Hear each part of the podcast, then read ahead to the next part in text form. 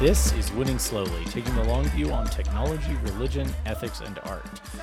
I am Chris Krycho, and I promise I know how to say that intro. Wait for the I- bloopers.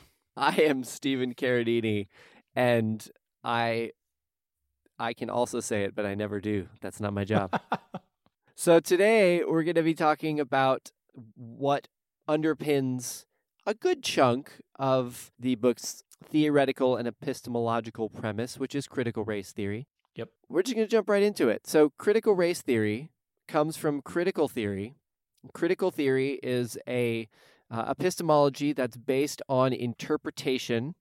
It comes from two major fountainheads one, which is Marxist interpretive economic thought, and secondly, from uh, interpretation of literature. And you might think, wait, what? And that's because there's a long standing academic historical approach to literature that attempts to uh, treat literature as sociology, as a window into the time periods in which the books were written, or the short stories, or whatever they are, and to interpret the cultures and ideas of the surrounding environment, the surrounding culture of the author through the lens of that material, interpreting it, and thus coming to conclusions about aspects of what is wrong with it, like critical theory. Right.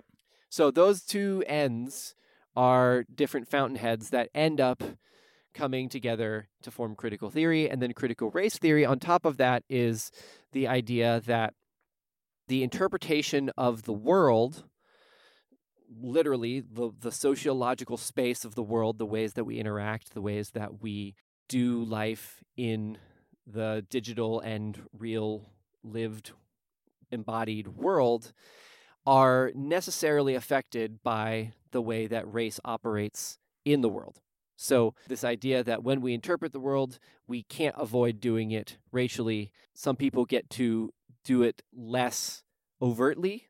If you have certain forms of privilege in certain cultures, you can go about it in the dominant sort of position where you don't have to think about race all that much. Whereas people who are in different situations, who are in the minority position, do have to think about race all the time and it affects how they go through the world. And so, critical theory on top of racial theory is interpreting the sociological experience of the world through the idea that race is always invoked no matter what you're doing, whether or not you recognize it.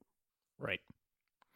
I would add to that summary only that both critical theory in general and critical race theory in particular not only describe these things in, in the ways Stephen just outlined, but particularly tend to talk in terms of power and who has it and who does not along Yes. many different kinds of lines. Often this gets closely integrated with ideas of intersectionality. That is, that these all intersect in various ways. So, critical theory also has much to say about the relationships and dynamics between men and women, and in particular, power, and how in various societies, usually most directly applied to Western societies, but in, in all societies that get subjected to this analysis, men often have sort of defaults and norms assigned to them that women butt up against experientially and have to work with the grain of to succeed or have to actively try to push against if they wish to engage in countervailing practices and approaches. And the same kinds of things then applying to race you can see how if this is your frame then you would say that if it's harder for a woman because the default norms in a given context are for men, for good or for ill, even leaving aside the, the judgment there. And likewise, if it's harder for a black person than a white person, because in this culture, white is assumed as a default or norm, then it would be sort of easiest for a white man and hardest for a black woman as they stand at the intersection of these different relationships.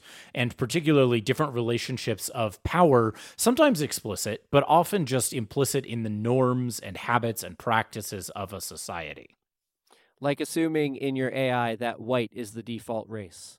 right and in the example we talked about briefly that Simone Browne gets to at the very end of the book in her epilogue last time, training your webcam software so that it recognizes white faces in their context more easily and more accurately, and therefore responds to them for tracking them around a room as they move around or so on much more easily than a black or brown face because of differences in contrast and so, So what Chris just outlined is uh, intersectionality, but also black feminism in that there are ways that you Mhm. as a black woman operate in the world that are marginalized in a variety of ways. Critical theory talks a lot about marginalization, talks a lot about oppression and the oppressed.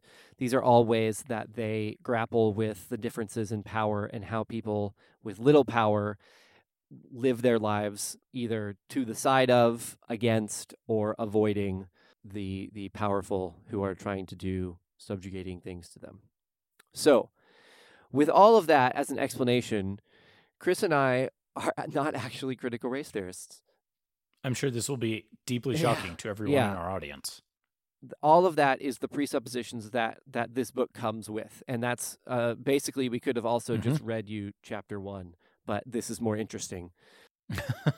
And I mean that only in the sense that like me reading into the microphone is not very interesting to you. right. The the text itself is interesting in it's- how it presents the argument. Very well done literature review. I aspire. This is an aside. In my academic work, I always have trouble with literature reviews. It's literally the thing that reviewers hate the most about my work. So, like, a nicely done literature review is a thing of beauty. It is. Oh. It is. So, It's hard to do well, and she does it well. from a technical perspective, this is a really nice literature review, and I appreciate it.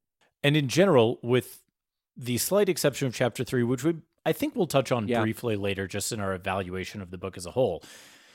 This is a very Yeah. well done academic work, period. Yeah. It's lucid, it's readable, it makes its argument fairly coherently and fairly tightly. The fact that it's trying to bring these two disparate fields of critical race theory and surveillance studies together and does that as effectively as it does whether or not you ultimately agree with her conclusions it's Right. it's effectively presented in a mere 164 pages it's it's good writing it's well done it's good writing in a very particular mode and tone Yep. it is very much an academic work speaking as Stephen said in the first episode one academic to others Yep. but it's well written and clear given that mode I've read much, much worse. And I, I think in particular, one of the things that um, critical theory in general will rely on is this idea of lived experience. So things that cannot be falsified. This literally Mhm. happened to me. You can't say that it didn't happen to me.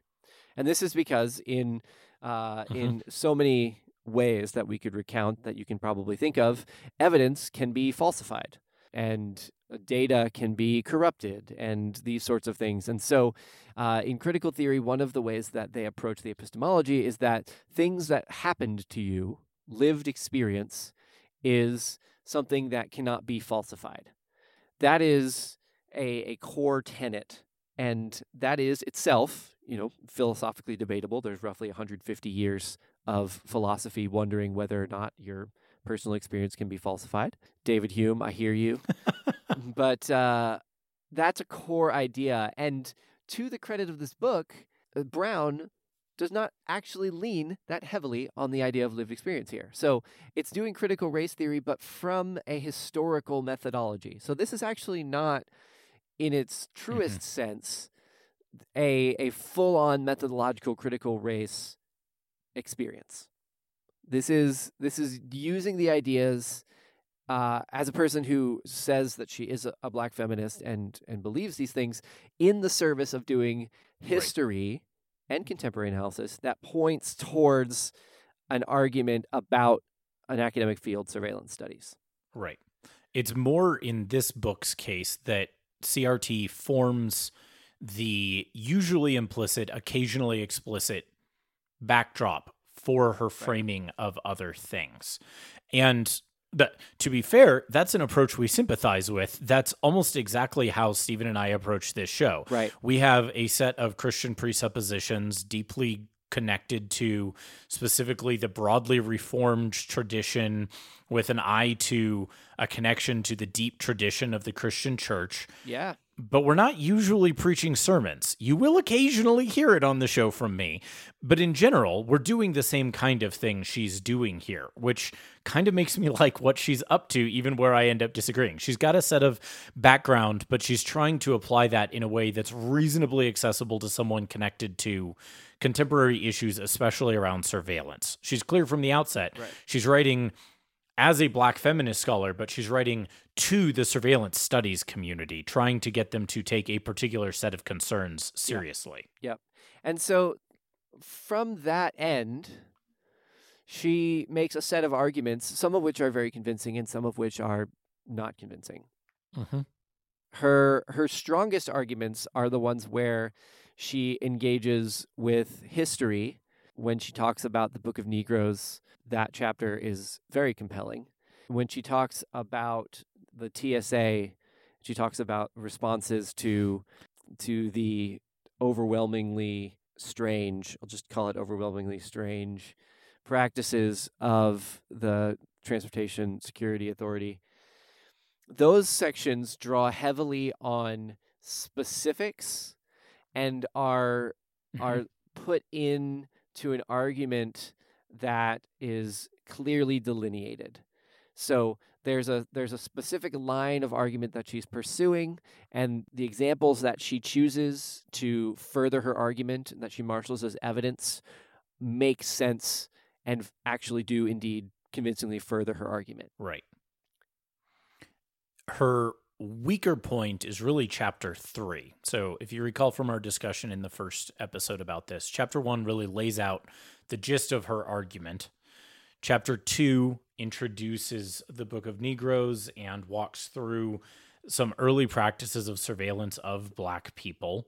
Chapter three is about branding, and then chapter four, as Stephen just mentioned, is about the TSA. Chapter three, I would say, is pretty evenly split. When she's doing that historical work, it's very good. It's very brutal, but it's very good. When she turns to examples from the contemporary context, it's weaker.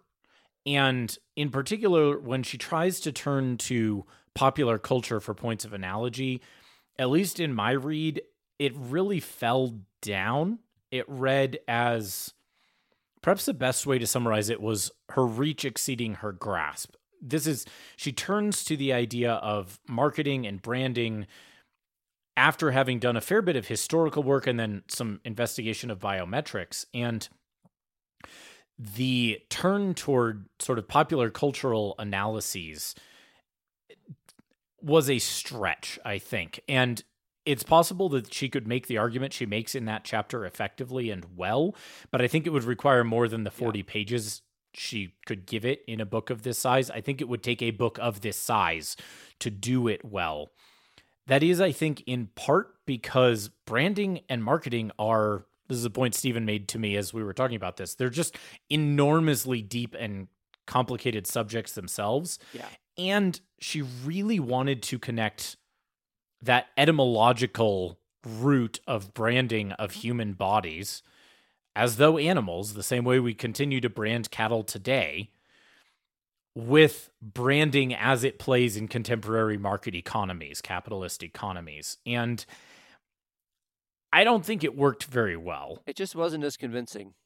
No. And I think this is partially the the pitfall of critical theory in general is that in the absence of traditional quantitative data mm-hmm.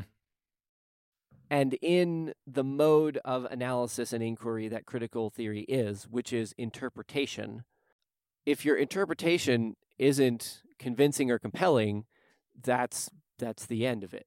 Like right, you're stuck. You're stuck because if someone says I don't believe you, or I don't get it, or I'm not convinced, then the only line of reasoning is more explanation and and more interpretation. And so that's why I think Chris is right to say that she could make this argument, but it would take more work, specifically because that's how you do it. If you right you are doing this sort of work is you just do more interpretation and more analysis and so i felt like the the pop culture analysis was fine but it was not particularly compelling i feel like her historical work was much more compelling She Agreed. she marshals it in a way that is uh is convincing to Right. be blunt. Like I was convinced. And then in there's also some asides that uh are a bit difficult to parse. There's a section about Michael Vick which I Mhm. kind of get the overarching idea of what was happening in this section, but the this is a section where I fully agree with Chris that we needed a lot more interpretation and analysis for it to be to for it to be lucid. Right. And she does this elsewhere too, where she will just like drop things there for you to like interpret yourself through the lens of all her previous chapters.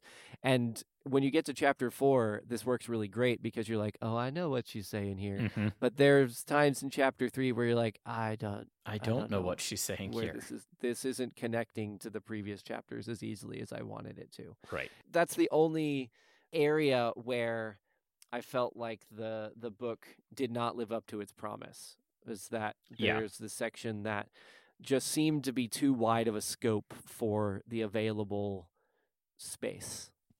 And in in some ways, that's unfortunate. I came out of that chapter with a pretty bad taste in my mouth.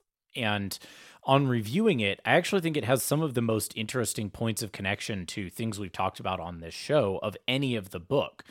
In particular, her analysis on biometrics is very insightful and very helpful and very cutting in important ways.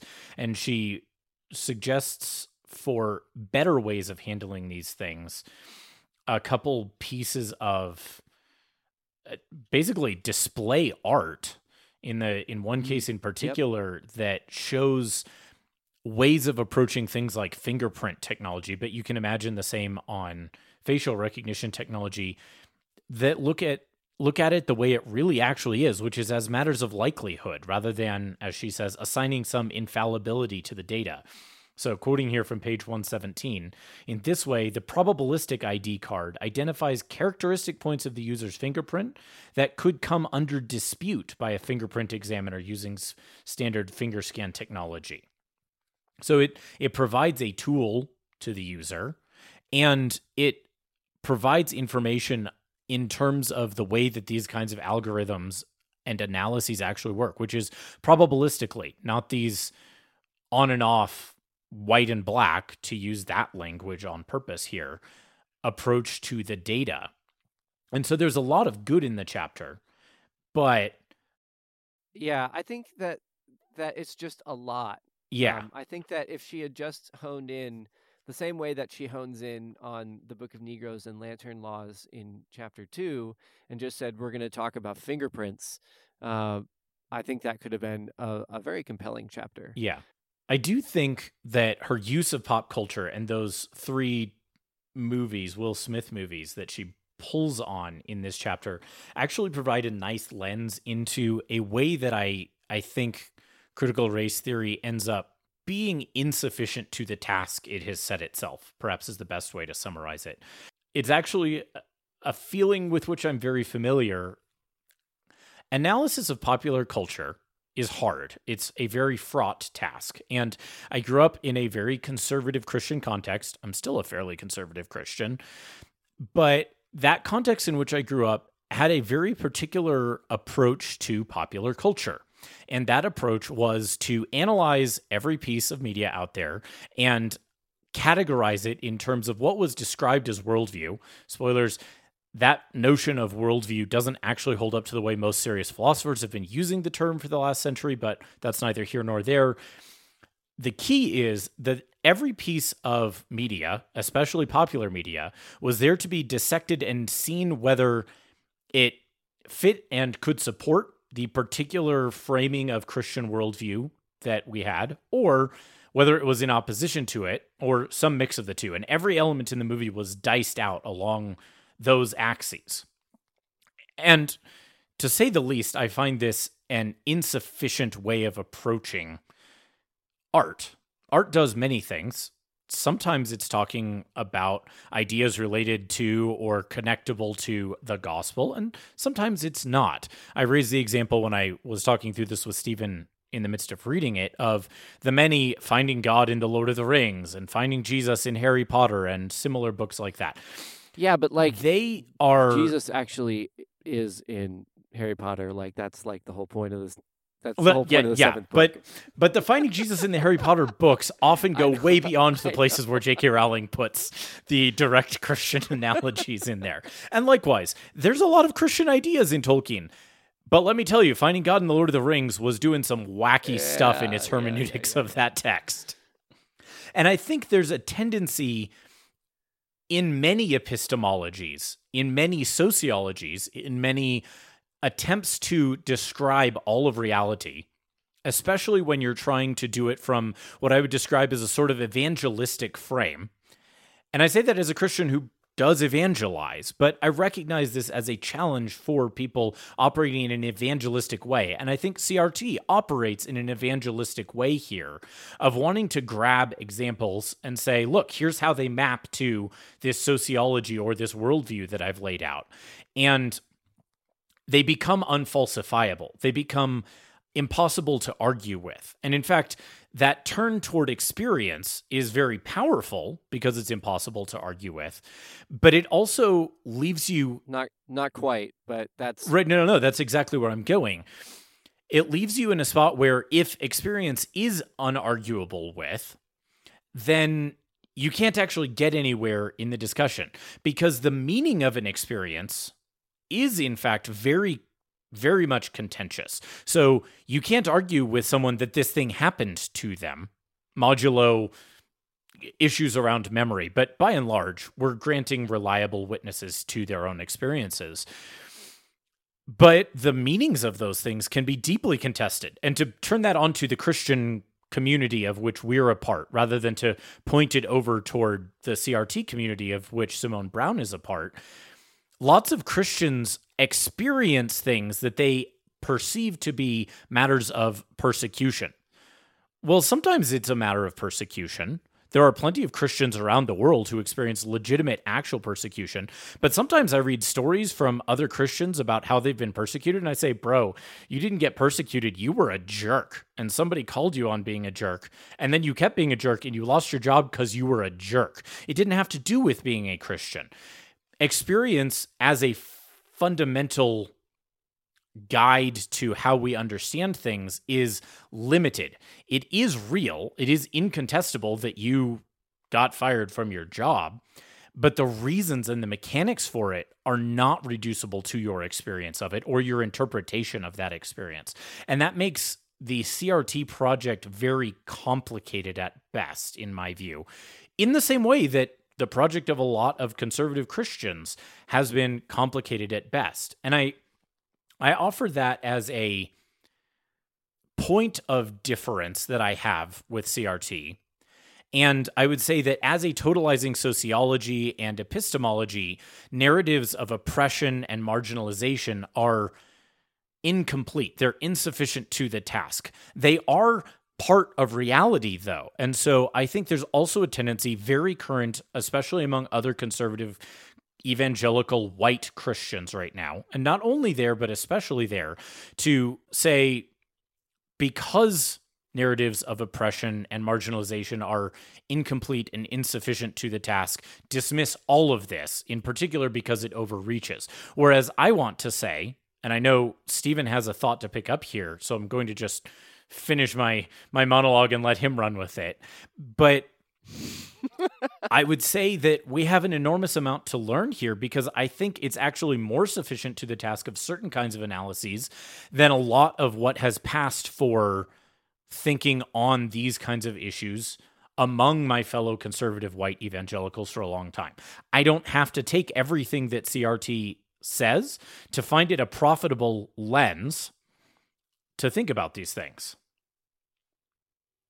Yeah.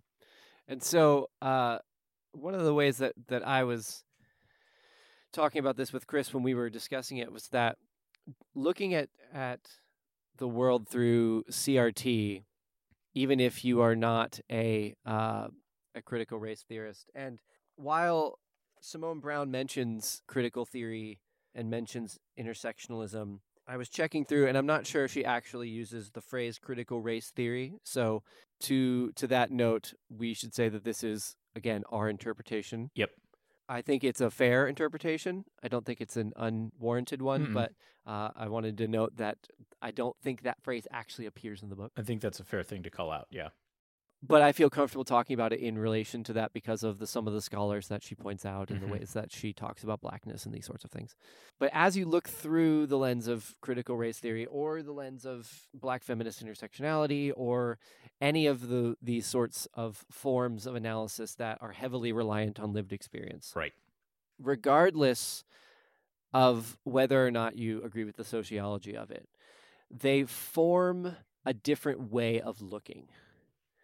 And this is particularly valuable because that's literally the point of this book Right. is that there's a different way of looking and there's a different way of understanding looking that we could be profitably gained by if we if we look in this way. And so it's it's basically a, a perfect book to be doing this sort of of analysis with the one that we're doing, not the one that she's Mhm. doing, to say this is about looking. It's about seeing and it's about ways of seeing and it's about the differences in how people who are of this type of persuasion and that type of persuasion see things Right. like the positions that people operate under just in the world allow us to see different things and when you have these different ideas as a background you can see the same things from different perspectives and bring them to the attention of people that don't see it that way and you can get a fuller picture so insofar as chris says that it's you know not fully sufficient almost everything else isn't fully sufficient either Right. without this particular vision. And so there's, you know, because there's plenty of ways in that data, which is mentioned throughout this book, Mhm. is just interpretation. Like it is itself. It, when she points out the the the biometric fingerprint scanner, she says like it's literally just doing a certain type of interpretation. It's doing probabilistic interpretation. Right. Well, you know, we want to make those two sorts of things different because we like computers, because we do. But it, it, they are issues of interpretation. And so I don't mean this to say that it's interpretation all the way down, because that's a whole other episode. But there are ways in which the sorts of interpretation that are being done here are profitable for other sorts of interpretation that are done elsewhere Right. and the the real existent thing the the experience or the object or the technology is seen by different angles and can be profitably seen from different angles and i Right. think particularly for this book she's trying to say we need to look at surveillance not only as a universalized thing of those watching versus those watched but who are the people watched and how does their experience of being watched affect this idea Right. that there is a panopticon Right. And so i think that it allows you a different way of seeing. You may not like that way of seeing. That's totally fine. Like the fact of interpretation all the way down means that like you're going to be selecting and interpreting and you may interpret this is not a way i want to interpret. Totally fine. But thinking about how it works and what it's trying to say that's the goal. Yeah. that's the goal of of connecting these various viewpoints in this book is to consider a different viewpoint And I would say Literally. that in particular, there, even if you deeply disagree 100% with her priors, even if you think that critical race theory should be wholly rejected, which, as we've said, we don't, we think it has valuable insights to bring to the conversation, even if it currently is often overreaching. Even if you disagree with us and you think it should be rejected out of hand, this book probably has some valuable things that you could take and reframe and see Mhm. things differently and think about yeah how we see things in this context of surveillance and counter surveillance and Yeah. how that applies in seeking justice. Mhm. Perhaps you think that there is no ongoing systemic or structural racism, that those concepts don't even hold. I talk to people like this on a semi regular basis. I disagree with them, but maybe you think that. Even so, much of what is said here about how surveillance and counter surveillance work are still things we can learn from and apply in the context of how we approach broader structural issues that affect everyone in your framing of it, that affect. Even if you don't think that there's structural racism, can we please make webcams that recognize black people? Right, right. Just at Right. very basic levels like that. And also at the extremely broad applicability of how we treat things like fingerprints and facial recognition software and mm-hmm. Mm-hmm. making sure that those do accurately work across populations or that we just reject them across populations because we think they're equally bad for everyone. There's a lot of things in this book that are really valuable and helpful. I gave the example around biometrics and fingerprints and showing a degree of confidence rather than just saying on or off, you match or you don't. Mm-hmm. Those kinds of things are useful takeaways here. And that was one of the things i enjoyed most about this book is despite the fact that i do end up disagreeing with her about her priors in ways that i could flag up at various points in the book i learned an enormous amount from the book anyway and i reconsidered certain things or considered for the first time certain things that i hadn't thought about previously. To give one example sort of in closing for myself she talks about literature that was put together during the abolitionist era to highlight the plight of people being brought across the Atlantic for chattel slavery. And she notes that the people to whom this was being addressed were white, wealthy abolitionists. And so the message was framed for them. This isn't necessarily the way that the same people would have framed their message to get it across to other black people or to poor white people or to anyone else. And just that contextuality and that context sensitivity was a thing that I think gets overlooked a lot of times when we talk about those kinds of documents and situate them in their historical context. And that was valuable. I learned something. So, even insofar as I have some deep epistemological uh, disagreements with her about these things, I'm glad I read this book. I learned a lot. Mm. And from from my perspective, like I said, I had fewer like moments of qualm, Mm-hmm. not to say none, but I had fewer moments of qualm than Chris. And I think that's particularly because I've I've I've been working adjacent to some of these concepts like surveillance for a long time. And so while I am not a surveillance studies scholar, some of the things that you need to know in this book are about holes in surveillance studies.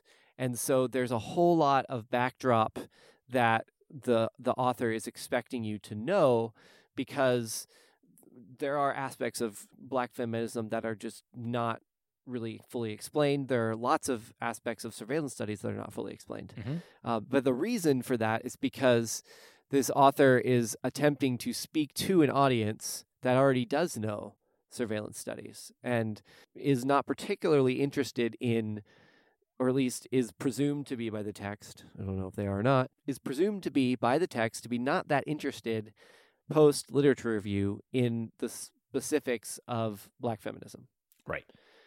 and so I think there's, for me, an interesting thing here that I was able to read this as an interdisciplinary scholar and say, ah, this is an effective way to take one discipline's work and Mhm. point it towards another discipline. Mm-hmm. Because as an interdisciplinary scholar myself, I struggle with this greatly, which is how do I make these ideas, which I think are necessary for this other field that I'm not in, meaningful to this other field?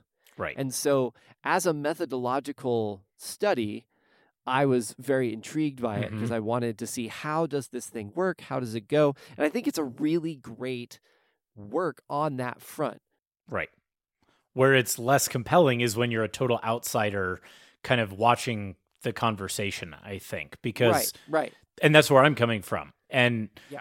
to to Browne's credit, she did in her introduction do the same thing I do on many of my blog posts and explain who her assumed audience was. And Right. so there's a very real sense in which I'm I'm not the person she's writing to. It's not her job therefore to persuade me. She can assume some of Right. these things because she's writing a sort of not quite in-house but neighbor to neighbor argument and I'm the guy Mhm. living in a different neighborhood entirely. And so there's a fairness to that. Like you can't tackle everything in every book. Right, right. And so I think that it's a really solid book. I think it's a, like we've said, a book where you can look at some things and be like, yeah, that didn't convince me. And like, it didn't convince you. Like, that's part of the, Right. That's the fine. way it that works. happens. Yeah, it happens. We we certainly fail to convince you sometimes, listeners. We're sure. Yeah. Oh, man. Are you saying we don't have a 100% score rate? I mean, I disagree with some of myself in previous episodes at this point, so you oh, know. Oh man, I would. Yeah, I was looking through some old episodes recently. Like, ooh, I don't know if I want to listen to that one again. But so it, it is a compelling book. It's a difficult book. Uh, no matter who you are, it's a difficult book um, in terms of the content. She is unflinching in her description of uh, difficult, literally painful, literally abusive Right. tactics, and so it is. It is a hard book to read, but it, we found it very profitable. The music at the beginning of the episode was Soli Lento by Chuk Bois and the Angstromers. Yeah. We used it with permission. Please don't use it without permission. If you'd like to sponsor this podcast, you can do so at Patreon slash winning slowly, or you can send us some money directly at cash.me slash dollar sign winning slowly. If you want to reach out to us, you can do so via email, hello at winningslowly.org. I will respond to that very quickly. Chris will nod in affirmation. Mm, yes. Pretty much. That looks like a good response. At least that's what I imagine you doing when I email back. Pretty Don't- much. don't- the occasional my- thinking face emoji of, ah, I don't know, but I don't have enough time today to pick that up, so I'm just going to let it go. I do bracket those out sometimes. Though. you do, and I always I appreciate do. it. Yeah, I'm just speaking for myself here. But that is to say, we do respond to all of those, sometimes in more detail than you want. Uh, so, new shout out to our listener who I gave a like 1,500 word response to a 20 word question. It's true. Um, he did that thing. and I, it was really interesting. you can also reach out on Facebook uh, or Twitter, uh, winning slowly on both of those. So Next month, we will be reading Ursula Franklin's The Real World of Technology, and we hope you'll join us in that. We've really enjoyed hearing from those of you who've read along with us. The Real World of Technology is a much lighter read than this, and it's comparable in length to this. So if this one ended up being a hard slog for you, we understand. We hope you did it anyway. We also hope that The Real World of Technology will be a little easier going for you and that you'll join us in it. And until then, thanks for listening. thanks for listening.